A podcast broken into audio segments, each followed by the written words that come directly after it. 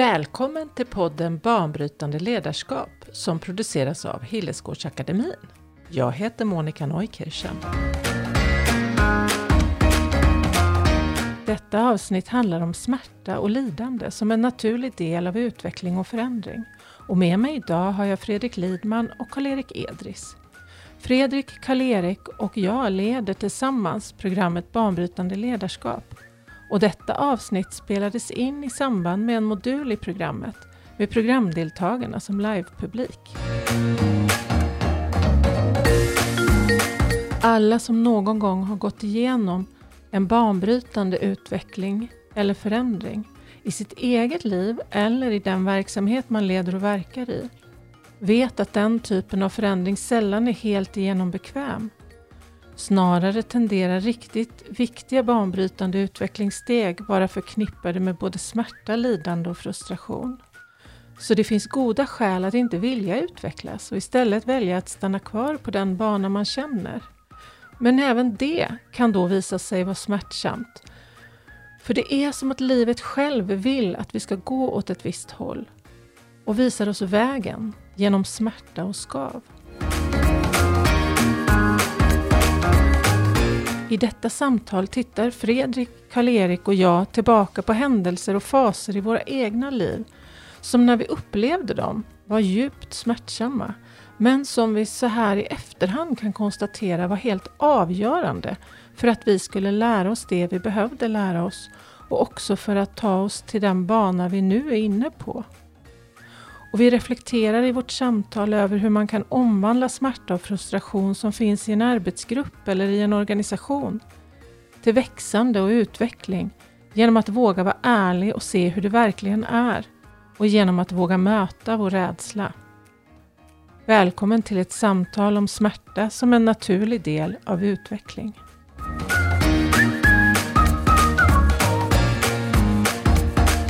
Vi börjar vårt samtal i Karin Boyes välkända dikt som på ett så tydligt sätt beskriver smärtan i utveckling.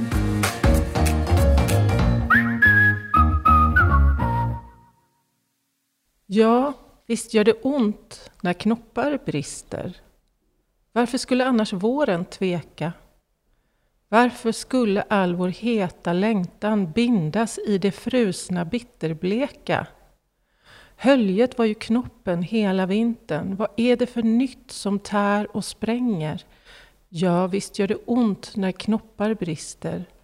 Ont för det som växer och det som stänger.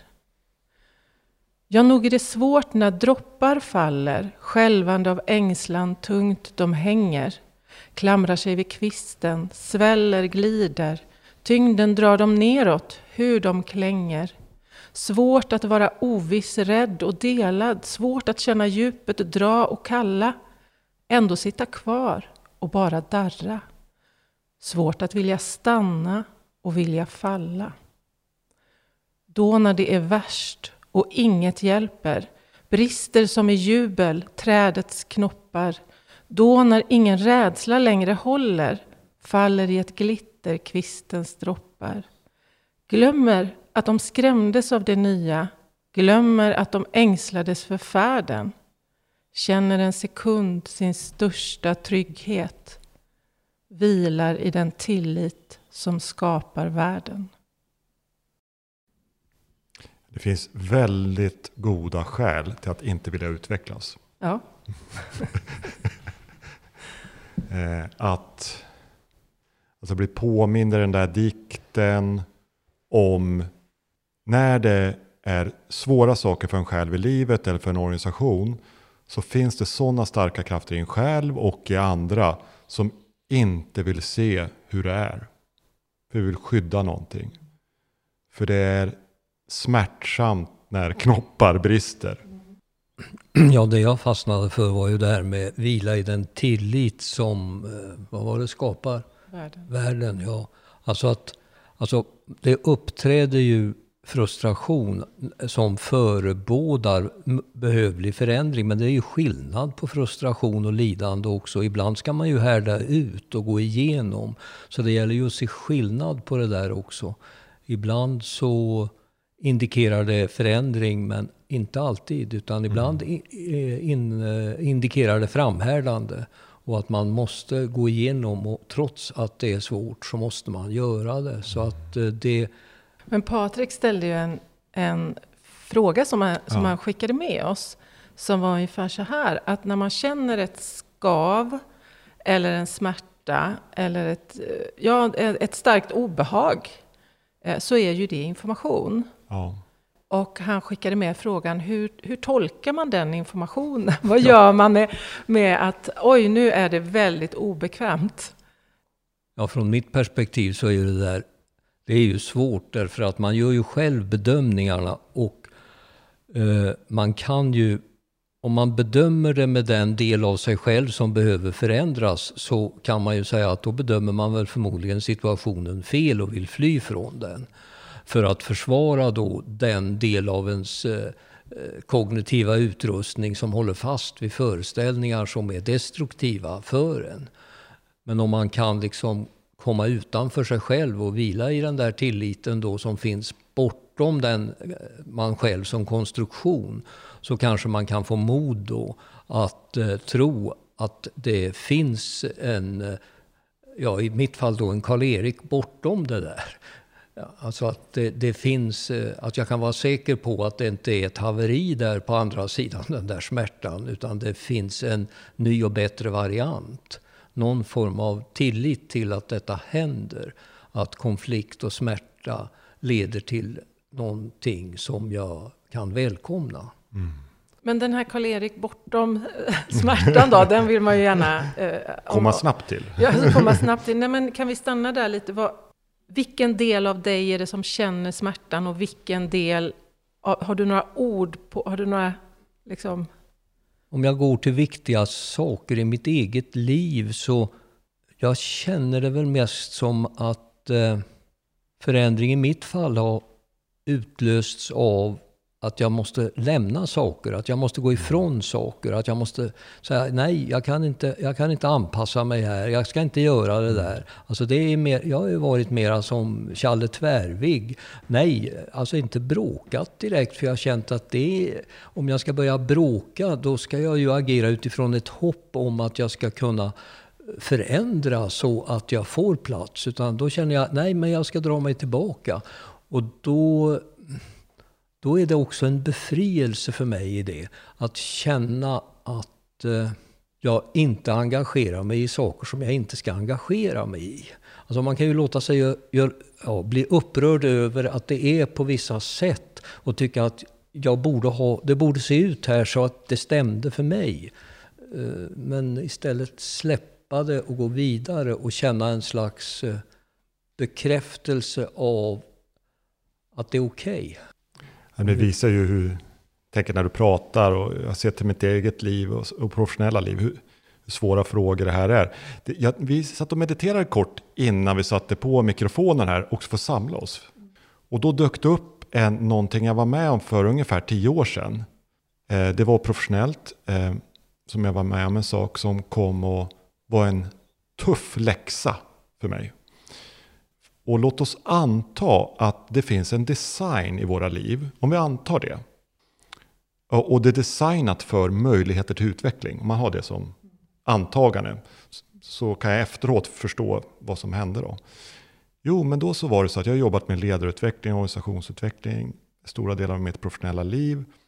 Här så var det så att jag blev inbjuden att vara med och utveckla då ledarskapet och organisationen inom ett känt, känt företag i en bransch. Och jag skulle dessutom få göra det då tillsammans med en person bland annat som hade jobbat med den här kunden under flera år, gjort det framgångsrikt och som jag tyckte, men han är duktig, men jag har inte jobbat med honom. Så det vore jättekul att få jobba med just den här personen då. Så jag blev smickrad och blev inbjuden till det här. Åh, vad häftigt, vi får jobba med toppledningen för det här välkända företaget. Wow! Så mitt ego, den delen av mig kände, Fredrik, det går bra nu. Också för att jag hade liksom, när jag skulle sätta mål för mig själv, mitt medvetna jag, det vore ju spännande att få göra den här typen av uppdrag. Och så kommer det. Ja, det är ju ett... otroligt va. Det kommer serverat den här jättefina utvecklingsmöjligheten. Och så börjar vi uppdraget. Jag märker det är ganska bökigt med den här kunden. Deras kultur passar inte så bra med mig, men det väljer jag att bortse från från början. Sen har vi hållit på cirka en månad med det här uppdraget, försökt förstå vad vi ska göra, hur vi ska då jobba med alla cheferna i det här företaget. Då så, den som jag klivit på tillsammans med, han väljer att kliva av hela uppdraget. Monica hon reagerar här med sina ögon och tänker så. Precis, det är ju en game changer kan man säga.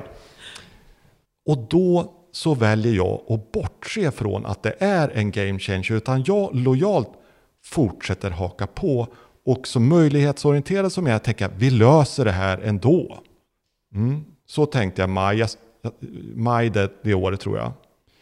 Början av september så kliver jag av från allting själv. Och då har det skett att det är bland det bökigaste jag varit med om. Den som skulle ersätta den här personen blir inte godkänd kan man säga. En väldigt smärtsam process.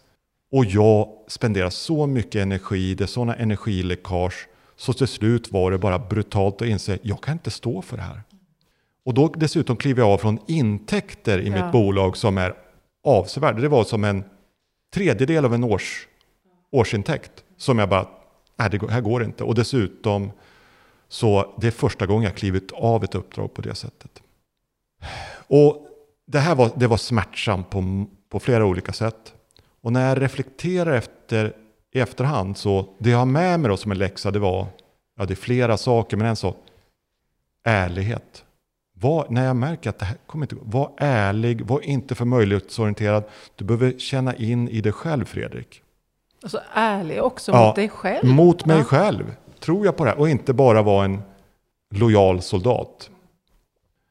Och det var, ja, det var väldigt smärtsamt och en supertung läxa som, som mitt ego behövde lära sig tolka det som efterhand.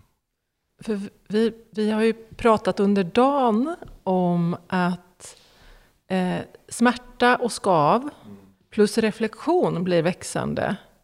Så hur gjorde du? För, för man kan ju hamna i ett, på ett ställe som är så här, nu glömmer jag det här och går vidare. Ja. Eller det här är, jag tar inte ens med det här på mitt CV för det gör, det, jag skäms. Ja. Eller jag, eh, tänk om någon känner, känner någon som var med där och berättar ja. vilket ja. fiasko det var. Verkligen, det var ju ett totalfiasko. Ja. Så vad gjorde du eller vad gjorde du inte för att faktiskt För nu verkar det ju som att du har lärt dig. Ja, det är ju nu det, så här, men det är ju tio år senare ungefär. Mm. Nej, men jag tror en väldigt viktig sak. Eh, en nära kollega Gunnar i det här fallet, vi diskuterade mycket så jag kunde liksom debriefa om det och prata om det och läraren så här. Så det var jätteviktigt att ha någon som man kan prata öppet med kring det hela. Att inte sitta med allting själv. Mm.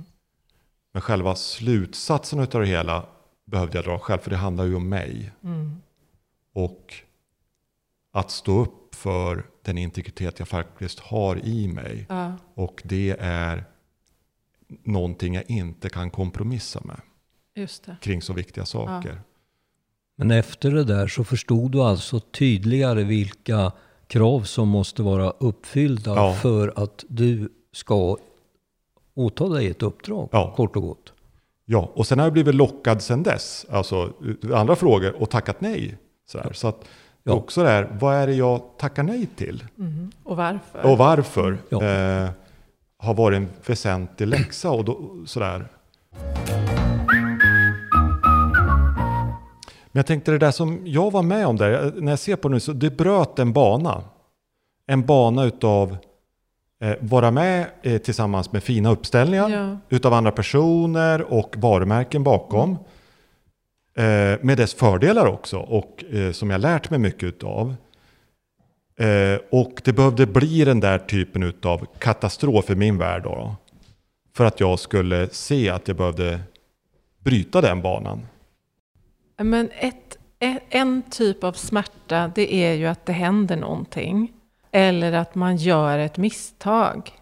Och då är ju receptet att acceptera det misstaget.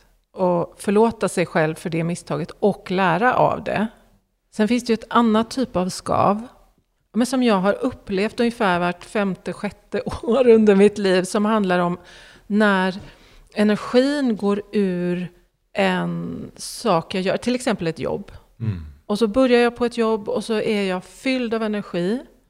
Eh, och vet att det är där jag ska vara och jag ska göra det här. Och så efter ett visst antal år så går den energin ur. Och hur, hur det funkar, det vet inte jag, men så har det varit i alla fall för mig. Och då vet jag det. Och det är så obehagligt att vara i den känslan av att eh, nu börjar det skava. Och jag vill inte riktigt titta på det, för att då vet jag att jag kommer att behöva ta beslut, jag kommer att behöva göra vägval, jag kommer att behöva ändra på saker. Och det är inte säkert att jag har lust med det. Nej, det Eh, passar inte nu. Det passar inte nu. Nej, nu har jag jag, jag, jag har ju kommit så här långt här. Ja, eller, eller vad det nu Ja. är. Och när det där skavet gör sig påmint så är det, eh, det, är, det är som att ha skoskav. Jag kan liksom inte strunta i det. Eh, Vad händer? I, du, du försöker ju strunta i det ett tag då, eller? Ja, Ja. Eh, jag försöker strunta i det i ett år. Ja, ett år Ja, är det. för jag har- ja precis. ja, för jag har, jag har verkligen, det, det är verkligen så. Ja. Det tar ett år för mig att försöka strunta i det och sen bara, nej det går inte att strunta i det. Och så, jo, för att jag, jag, kan, jag kan likna det vid att jag har en lite, att jag, att jag är en lampa. Alltså en sån här liksom lampa med en låga i. Alltså en, En oljelampa. Oljelampa, en oljelampa. Och den där lågan, bör, skavet är att den där lågan börjar fladdra. Ja, det, Ja. elden är inte där. Nej, men det som- finns ingen olja kvar. Det finns ingen olja Nej. kvar. Ah. Och den börjar fladdra så här. Och, och, och jag känner, nu håller jag på att tappa min eld. Ja. Min livseld faktiskt. Ja. Vad gör jag nu? Alltså jag måste få liv i den här igen. Så jag ger mig ut efter olja att fylla på. Precis. Eh, Jag vet inte om jag klarar att hålla den här metaforen hela vägen ut. Men det, det, är, det är någonting med den där lågan som jag känner att jag måste hinna innan den dör. Alltså det är ju väldigt allvarliga saker. Ja. En livslåga. Ja, ja. För det här kom jag, alltså sist jag var i den processen så tänkte jag på det precis så. Och då, då, det jag gjorde då, det var att jag bestämde mig för att skriva en bok. Som, som liksom olja in i lampan. Och då kunde jag få upp en energi. Men jag hade ju inget att skriva om. Det var ju att jag hade ju hittat på, Någon, jag hade ju hittat på att jag skulle skriva en bok. ja, som en distraktion. Vad kanske var- inte som en distraktion, utan mer som en kanal, av, kanal för kreativitet, Ja. eller kanal för eld. Skulle, Kanal du, för skulle eld. du hitta olja genom det där projektet Ja, då? det var tanken. Ja, Ja. så det var en slags Precis. oljeborrning. Ja, Oljeborrning. Någonstans ute på steppen och hoppas på det bästa. Ja, precis. Ja. Men det fanns ju det fanns, nej, det fanns ingen olja där. Nej, men, du hade inte gjort de geologiska undersökningarna Nej, innan? nej. Och, men, men det här, så här har inte jag tänkt nu. Nu kom det liksom så här. För jag tror att det som hände då, apropå smärta plus reflektion är lika med växande. Det var att jag gav mig själv tid, för jag avsatte ju tid till att skriva, så jag tog ledigt en dag i veckan. Men jag skrev ju ingenting, för jag hade ju inget att skriva, utan det blev bara jättebanalt och platt. Och så, och så, och så alltså jag, det var någon, någon sån där... Det, det finns ju också en, ja, men en dröm hos mig, att jag Ja. skulle vilja ha varit en sån som då skrev en bok. Och som blir en känd författarinna. Ja, men gärna. Gärna, va? Ja, men eller hur? Va? Ja, det hade varit, det fint? Ja, det hade suttit fint. Suttit ja, fint, Ja, förutom en väldigt duktig konsult som är en känd författarinna. Och, jag menar, wow! precis. Och det var ju inte direkt en unik idé, liksom, att du ska skriva. Och, men det var, det var ändå så här, det var ändå så bra gjort att jag gjorde det. För då hade jag fredagarna. Och då gick jag promenader och så trodde jag att jag funderade på min bok. Men jag, men jag bearbetade ju så här, vad är det som skaver? Oh, Jag gick fint. promenader med personer, jag åkte på skrivresa. Jag åkte på skrivresa. På Mm. Som blev en reflektionsresa. det blev en reflektionsresa och jag träffade människor där som påverkade mig så starkt så när jag kom hem från den resan så sa jag upp mig. Men det där tänker jag att också, ja men det ja, var löjligt projekt då, Ja, då kan man inte, ja. nej, någon del utav det påstår jag nu, såg till att ditt ego blev nöjt med, ja men författare, det låter ju okej och legitimt att säga till kollegor och andra att det är det jag håller på med. Men en klokare del utav det visste att ja, men hon behöver bara få fundera här lite. Och hon behöver träffa några personer som kan leda in henne på någon ny bana. Ja, ja, så tror jag att det var. Ja. Ja. Och, det kan, och det är ju fortfarande så här, apropå det här med misslyckanden och sådär. Så kan det ju fortfarande vara personer som kommer och säger ah, du skrev ju en bok! Precis, jag har inte givit ut den än. Nej, den ligger ju där, eh, typ så här fyra sidor skrivna. någonting. Eh, och och, och, och det, det, är ju, alltså det är ju verkligen klart för mig att det var ju inte alls det det handlade om. Men då kan jag känna lite skam, liksom, att, jag, att jag behövde ge mitt ego det. För att, för egentligen hade jag ju kunnat eh, så här, eh, hörni, jag tar ledigt på fredagar. Jag har ingen aning vad, vad det här är. Det skaver som sjuttsingen i mig. soppatorsk. Jag har soppatorsk, jag är Jag behöver en förvirrad. sabbatical en dag i veckan. Ja, Ja. ja. och, och reflektera. Ja. Och, och, och bara vara i mitt skav. Men jag var ju inte där för att Mm. jag är... Eh, jag, jag presterar, nämligen. Eller hur? Ja, ja. Och jag håller inte på att lata mig en dag i veckan och sitter och reflekterar. Det, Precis. Går inte du har för bättre sig? kontroll än så. Men, Ja. men om du hade sagt det så hade du ju bjudit in de andra i din process. Eh, hade du inte gjort det indirekt? Alltså att då hade du varit tvungen att fortsätta att redovisa den ärligt. Nu kunde du ju lösa det där själv och Du sen har säga rätt upp i det. det. Alltså Ja, du har rätt i det. precis. Ja, du har helt rätt i det. rätt. Ja, så det var ju faktiskt att jag duckade för... Ja, du har helt rätt i det. Ja. Det var nog den där klokare delen av det Ja. som Ja. gjorde det där va? Ja. så Och att det här att du kamouflerade det var väl din smala lycka. Ja. Och, och just det tillfället och den, den, det, det som började med det skavet gjorde ju sen eh, att allt för, förändrades. Mm. Så det var ju ett vägskäl som nu i efterhand så kan jag se att det var mitt livs viktigaste vägskäl Mm. hittills.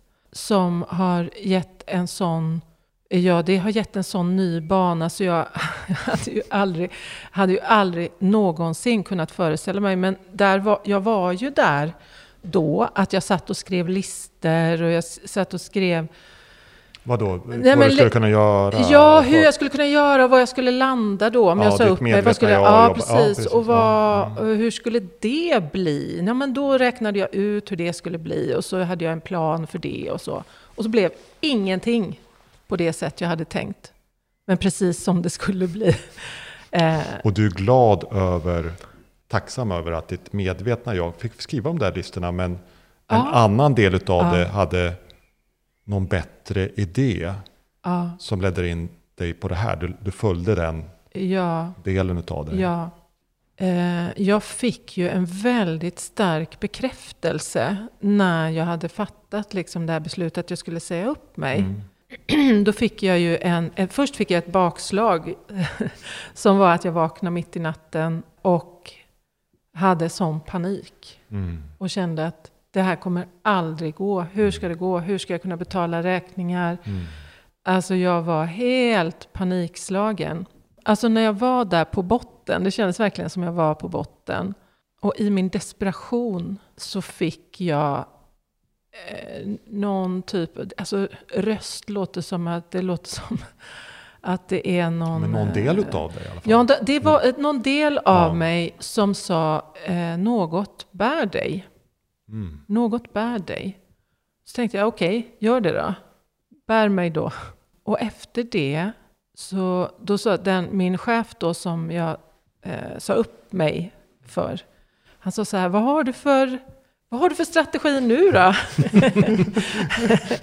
Tillit. Den heter Något bär mig-strategin. Ja, Ja. Tillit, sa jag då. Det är det enda jag har. Ja. Du kommer ihåg dikten, vad den slutade? Eller hur? Mm. Ja.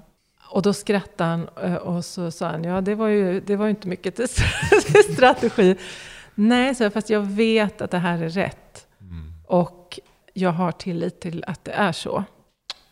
Jag, blir påmind om en sak också när du berättar att du, den, du, du, du, du, liksom var på natten där och du bara kände Herregud, vad har jag gjort? Ja, Hur ska jag betala räkningen? Alltså, och du vågade vara kvar i den desperationen. Och först när man vågar se den möjliga sanningen och det möjliga att det skulle kunna hända i vitögat. ja, Då kunde du få till dig i dig själv att och jag gör det ändå. och jag gör det ändå. Så jag tror det här att våga möta sin det här fallet sin rädsla som du hade där. Då. Våga göra det tror jag är jätteviktigt för att kunna få rätt impuls in i den nya banan. Ja. Och det är ju inget lätt, men det är att vå- våga alltså på uthärda Ja. Sina mardrömmar då. Behöver inte vara på natten, men sina rädslor. Om vi, om vi tar det vidare till organisatorisk nivå. För nu har vi pratat om den individuella nivån. Hur skulle man kunna omvandla den smärta och den frustration och det skav som finns i en arbetsgrupp till exempel eller i en organisation. Hur kan man omvandla det till växande? Jag, jag har ändå god lust att berätta en sak eh, från mitt eget liv som jag associerade till när du eh, berättar om det här och skriva en bok. För jag känner att det har med skav från ett annat håll att göra, eller vad man ska säga. Så att det kompletterar det och så kan vi väl gå tillbaka till... För den frågan? Ja, Absolut. Ja, jag, för jag kände att när jag hade skrivit min första bok så kom jag in i en fas när jag kände att ja, men vad fan, det är inte någon mening med att köpa, eh, skriva böcker. Och, och jag liksom på något sätt bestämde mig för att jag inte skulle göra det mer. Men det visade sig ju vara ett osmältbart beslut. Alltså jag mådde, men jag fattade det inte först. Till sist så mådde jag så illa av det där så jag kunde knappt smälta maten. Alltså det var ju det här beslutet som var osmältbart. Så jag var tvungen att börja skriva. Och, jag, sk- och det trängde sig ju på mig på ett väldigt konstigt sätt. Det här var ju i början på 90-talet och jag skrev då som i raseri en, en bok. Och Ja, den blev ju naturligtvis refuserad överallt. Och jag visste inte vad jag skulle göra med det där, för jag kände ju hur det där brann och att det skulle göras någonting. Men jag satte in en snäppet större idiot i, i handlingen och så skrev jag det om det. Och så fick jag ut det och det blev ju början till kontakten med den förläggare som jag hade när jag gav ut, när vdn kom ut och så vidare. Det var väldigt viktigt att jag gjorde det där. Men jag kände ju att jag var ju tvungen att eh, vägra eh, egentligen gå med Ja. på och sätta mig på tvären mot en del av mitt öde. Och då kom det, jag fanns ju inte i ett organisatoriskt sammanhang, men då fanns det ju någonting annat som pressade mig från insidan att jag var Ja. tvungen att börja. Och, och den där, det där har ju upprepats när jag har skrivit. Jag tänkte det är ju jobbigt att skriva och jag bestämmer nu skriver jag inget mer. Jag har inget mer att säga. Och så kan det ändå komma att jag känner frustration eller den rastlöshet som hör samman med att då börjar jag känna igen, ja men det är ju så här jag känner mig när jag måste skriva. Och, och så gör jag motstånd och tänker, ja, men jag har ju inget att säga, vad ska jag skriva? Men jag blir uppträngd mot väggen och det trycker sig på. Och till sist så är jag tvungen att säga, ja alltså det, det går inte. Jag kan inte arbeta, jag kan inte koncentrera mig på annat. Det fullkomligt konsumerar mig. Gör det bara och håll käften. Ja, ja, och så viker jag ner mig och så gör jag det. Så ett sätt att ett sätt att veta vad som är rätt beslut i en valsituation, det är att fatta ett beslut och se hur man reagerar på det. Ja. Eh, Ja. och, jag, och jag hade en kollega för, eh, ja, men det är bara någon vecka, eh, ett par veckor sedan, eh, som skulle fatta ett beslut. Och så sa jag, ja men hur gör du nu då? Ja men jag, jag är med ett år till, säger hon. Och sen så får jag, ett dygn senare får jag klockan 11 på kvällen, nej det går inte, jag har panik och jag har ångest. och, då, eh, och då sa jag, men det är väl alldeles utmärkt, nu vet du vad som var rätt beslut. Ja. Ja, alltså det finns olika metoder så att säga. Och sen kan man ju alltid spekulera över var kraft, alltså det här som tränger sig på en. Jag har ju ibland beskrivit som att ja, men det verkar som att det ligger en färdigskriven bok där. Det enda som eh, krävs är att jag skriver den. och det, det är väldigt konstigt. Och så kan man ju känna, ja men jag vill gärna slippa. Jag, eh, kan Fast jag hade ju tvärtom Karl-Erik. Jag, jag ville ju skriva en bok men det fanns ju Nej, det fanns ingen Det fanns ingen att plocka ner där från det där Nej, och det var inte så lätt heller. Men det, blir mycket, det, är alltså, det tar lite kortare tid att inte skriva en bok. Ja, det är sant. Men är man kan sant. ju dra ut på att inte skriva den. Ja, det kan man. Ja, det kan man. Du ställde en fråga om eh, organisationer och... ja, alltså hur kan man omvandla skav och frustration och smärta i en organisation? Ja, och då det är en kund som vi har jobbat med rejält eh, i, i Mago som är en del av Hillesgårdsakademin det senaste året. Och det är för mig alltså ett exempel på skavets och lidandets betydelse för att överhuvudtaget och, och att vilja erkänna det. Och eh, det är en organisation där bland annat då vdn har ett jävla skitjobb som det var tidigare. I form av ett omöjligt kamikazeuppdrag. Hur hela situationen runt vdn är designad. Eh, med flera ägare, flera olika styrelser, en väldigt komplex ägarsituation, många styrelsemöten och även som vi kunde då se efterhand att det var inte riggat en bra ledningsstruktur, det vill säga vilka, hur leder vi bolaget och dess olika delar. Och den nuvarande vdn, när vi började jobba intensivt med det här, alltså att träffa honom och se hur han lider i den här situationen. Och att han var så pass öppen med hur det är och kunde prata om det. Jag kommer ihåg bland annat du och jag, Monica, träffade ju honom och andra i ledningen där det vi behövde ämna, ägna timmar bara att lyssna på alla frustrationer. Mm.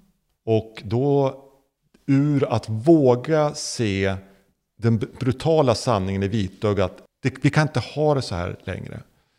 Att våga se det så att det går inte längre. Utav flera olika skäl. För bolagets skull, för individers skull och så vidare. Det var det ena som var smärtsamt. Men sen också utifrån det, men hur gör vi då?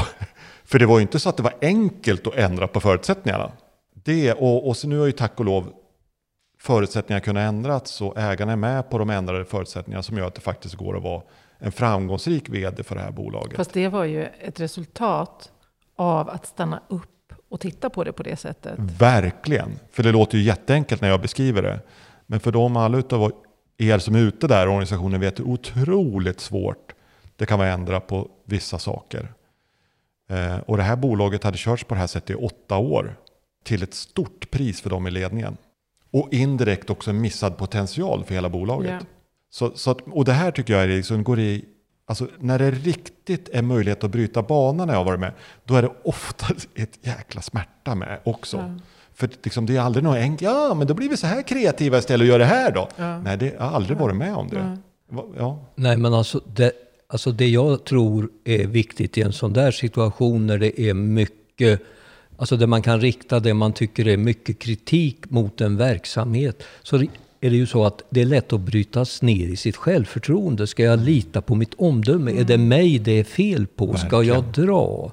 Så att personen som kan stå upp där måste ju lita på sitt omdöme och anse att de tecknen som jag får på att det är dåligt, det är korrekta tecken. Det är ja. värt att bry sig om. Jag behöver ta hjälp för att göra något kreativt av den spänningen. Ja. Istället för att inse att jag inte klarar av uppgiften eller att jag, jag får backa ur för jag orkar inte hålla den spänningen så det går att göra något kreativt av det. Mm. Alltså, jag, jag associerade till något helt annat, nämligen Sovjetunionen. Att Gorbatjov mm. hade, någon, hade någon replik som jag inte kommer ihåg exakt, men han sa vi kan inte ha det på det här viset, sa han. Och så eh, började då det här med glasnost och perestrojka. Men han hade ju inte en grupp kring sig som kunde rädda projektet. Utan när han slutade med att bedriva det förtryck som de andra hade gjort för att hålla ihop skiten så rasade alltihopa. Och sen har man då inte kunnat eh, konstituera en ny grupp som kan hålla en riktig bild av hur landet ska skötas. Utan nu har vi den här Putin-skiten mm. istället. Va? För att han öppnade så det föll, men han kunde inte, han var inte tillräckligt han gjorde en korrekt bedömning, men han hade inte en tillräckligt verklighetsanpassad bild av vad det var för eklut Sovjetunionen borde gå igenom för att det skulle kunna bli ett moget land istället. Snacka om att bryta bana. Ja. Så det, respekt för det uppdraget. Ja, Putin fixade det inte, men nej. det verkligen krävs en ledare av någon magnitud för att bryta banan för ett land på det sättet. Ja. Så att det, det här med att upptäcka skav i organisationssammanhang, alltså det kräver att man verkligen är situationen vuxen. Ja. Må lite dåligt överallt, det kan ju vem som helst ja. göra. Ja, men, ja, men alltså, så är det ju. Vad fan implicerar det? Va? Ja. ja. För, för ledarskap så och för transformationsmöjligheter. Ja. Och när man då känner det, Ja, Vad gör man då? ja vad gör man då? Och då var du inne Fredrik på att, ja, att, att stanna upp och känna in vad, vad, vad består det av? Ja, och så tänker jag på, och i det här fallet, att ta hjälp. Och då menar jag inte bara utav oss, det, var ju väldigt, ja, men det var ju väldigt viktigt. Utan det var en av toppcheferna som bar också mycket smärta i sig. Och som hjälpte vd i det här fallet att erkänna sin egen smärta också. Att det blir en grupp runt det här, man inte Ja. står helt själv. Som är ju otroligt lätt som vd just. Eller alltså den som är högst ansvarig för en organisation. Även om man alltid har en ägardel ovanför. Va? Så den var jätteviktig.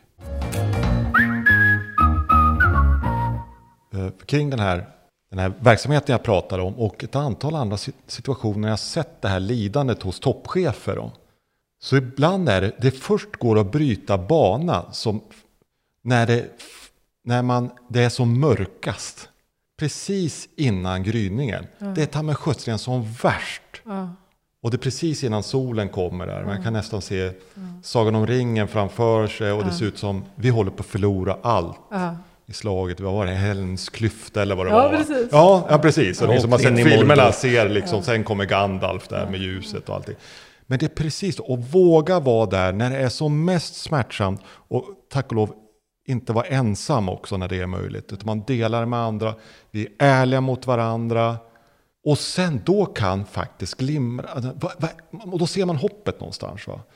Jag associerar ju som halvt bibelsprängd till det här när Jesus eh, har fattat att han ska bli korsfäst, vilket ju förmodligen för alla känns lite sisådär.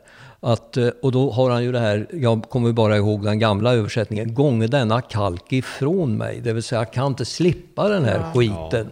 Men så säger han, men inte min vilja utan din.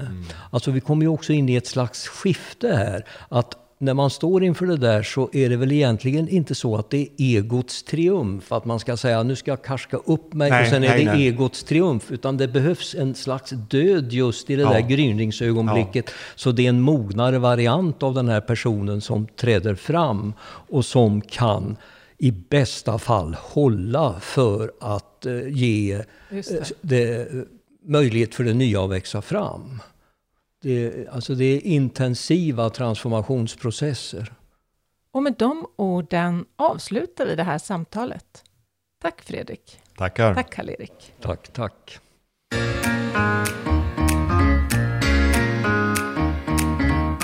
Banbrytande ledarskap produceras av Hillesgårdsakademin.